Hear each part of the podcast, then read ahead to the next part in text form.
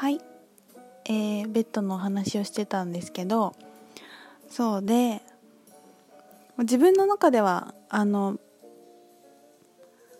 まあ買えるだろうと思っているのでカードだったらなんとかなるかなって思ったんだけど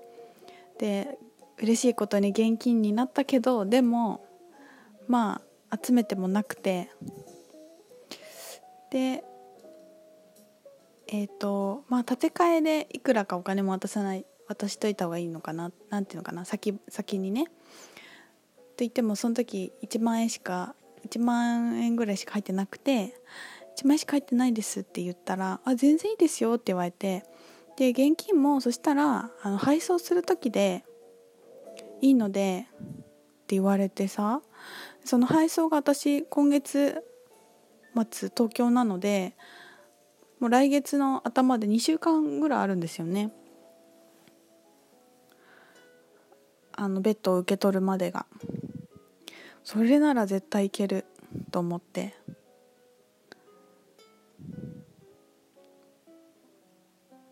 ということで決めて帰ってきました。もうなんかそしたらもう後からさもうあの家具屋さん行った方が良かったなかなとかうちうち思うかなと思ったんだけど全然そんな未練とかなくてもうすごいなんか爽やかな気持ちでなんか変えて嬉しいなと思ってこう満たされた気持ちでおります。最近あの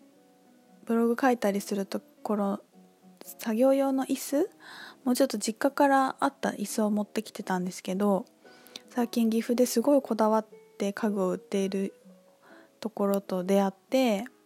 でそこのまた社長さんみたいな人にたまたま接客していただいてその人の椅子に対する情熱が半端なくてもう座り方はこうこうこうですとかなんかこう人体構造なんかなんかそういうのに基づいて人体工学かに基づいて作られてる椅子で女性用の椅子と男性用の椅子っていうのがそれぞれあってでこう座り方とかもあってなんかその熱意に結構やられてしまってまた気になってる椅子があったりするんですけど。でそんな風に思ってみるとあのソファーとかもなんかこういまいちゆったりできないなって思ってたりしてリサイクルショップですごい前になんかちょっと安かったから買ったやつだったりするんだけどなんかそうやって思うとね本当に自分のに合うものを選んでいくっていうのを本当にちゃんとしたことなかったなと思って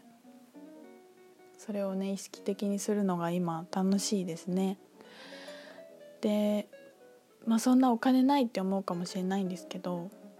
金はね決めたら入ってくるんですよ。だって私ないのに買ってるからね。皆さんもこの方法をよかったら取り入れてみてください。あの決めたら必ずエネルギー動くのででしかもお金があるから買うんじゃなくてわーってときめいてこれが欲しいっていうことはその分をちゃんとお金が用意されて出てくるっていう入ってくるっていうことなんですよ。絶対そうなってんの。だからそんな心配しなくてもあのときめいたときめいてお金を払いたいって思うこととかね。に自分がこう合わせていくと。でしかも例えばクレジットカードで払うと1ヶ月先じゃないですか。その間にもうスピリットガイドとかもみんな一斉に動いてくれるんですよね。うちオーダーになってるから。で自分でクレジットカードカードの払いができましたってちゃんと意図するのね。で新月のアファメーションで書いといたりしてもいいし。まあ払えなかったとしてもさ、まあ、ちょっとなんか期間の伸びてちょっと止まるぐらいじゃん。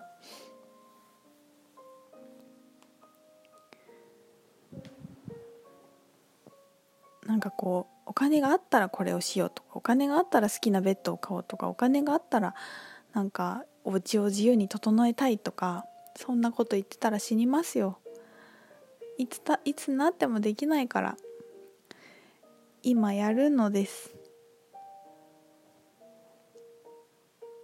まあでもこれはあれかもしんないね。あの会社に働いて毎月の給料があるあって副業とか特にしてなかったりするとその窓口がすごく限られてきたりするから。今私はもう自分が好きなお仕事して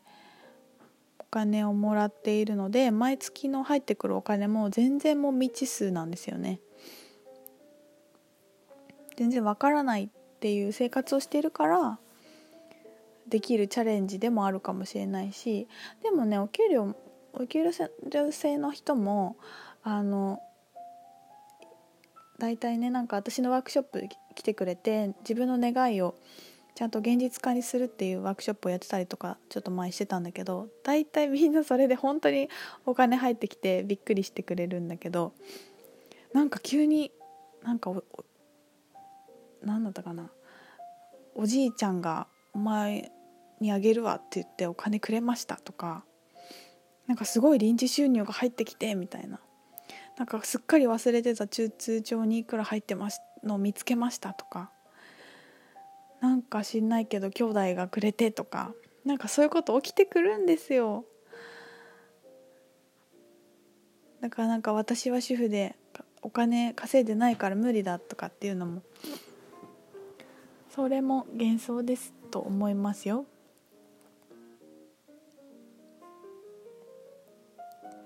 だからこうまあそれでもいいし一つこう自分が好きなことやってお金が入ってくる例えばなんか物を作って売るとかねちっちゃい小物とかでもいいんだけどなんかそういうことが一つでもすごい小さいことでもいいからあるとなんかその未知数に委ねられる面白いことみたいな起きてくるかなと思って思いますね。いやだからもう母とかからにはねあんたそんなこといつまでもやるつもりじゃないんでしょとかって言われたり安定はしてないからねでも安定はしてないって思ったことないんだよななんだかんだめっちゃ安定してる気がするな毎月入ってくるお給料が同じっていうことが今の私のこのなんかときめきでエネルギーを出すっていう生活をしているのでそれがそっちの方が結構不安定なんですよね私にとってはね。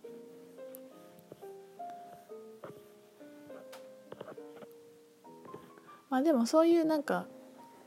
いいもの欲しいとか思っててる思わないタイプの人もね全然いるから本当にこれは人それぞれだし個性ですけど。今は私は自分を整えることをこう今しているのが楽しい時期なのでねそんなことしたりしています。お金の不安がある人はもしちょっとこの考え方を取り入れてみてください。いいなと思えばね。はい。そうでなんかベッド買ってからその日一日なんか結構嬉しくてでなんかお茶飲んだり本読みながらあなんかこの人にこんななんかいろんな人の顔が思い浮かんでなんかすごい感謝の気持ちが湧いてきたりしたんですよね。なんかすごい自分が心地いい気持ちでいることにすごく気づいてでなんかそれってなんかこう自分のその前のラジオでも言ったけどこれそのベッドが欲しいって思ってふわって思った願いは女性性なんですよね。でお金を払ってあの買うって決めるっていうことは男性性なんですね。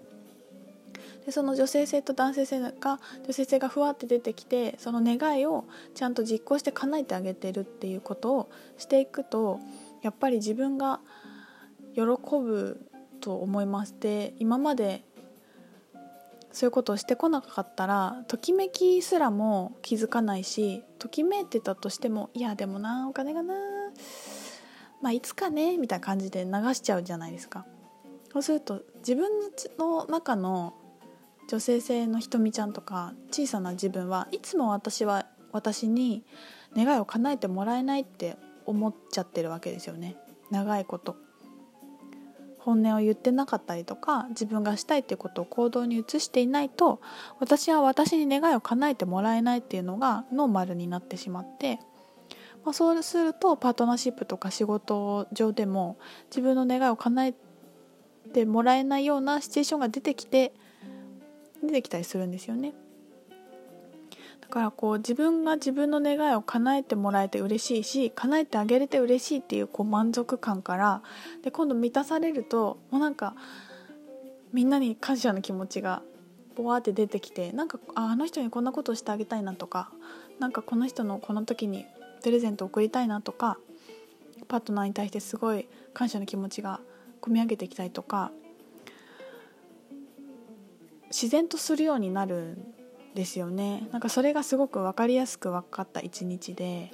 だからやっぱりこう専業主婦の人でさ「何々が欲しいんだけど」って言って旦那さんが「いやそんな何言ってんの節約しろよ」とか言って言われて買わないみたいななんかドラマとかですけどなんかそういうシチュエーションあるじゃないですか。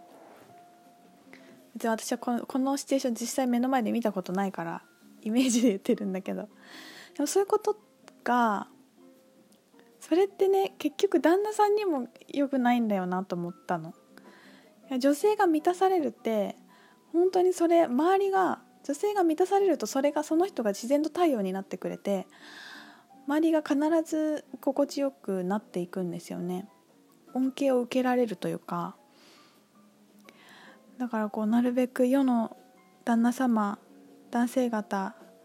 女性の願いを叶えてあげてくださいませ。絶対いい子そっちの方が自分も楽だよって思いました。はい。じゃあ3トーク目に続きます。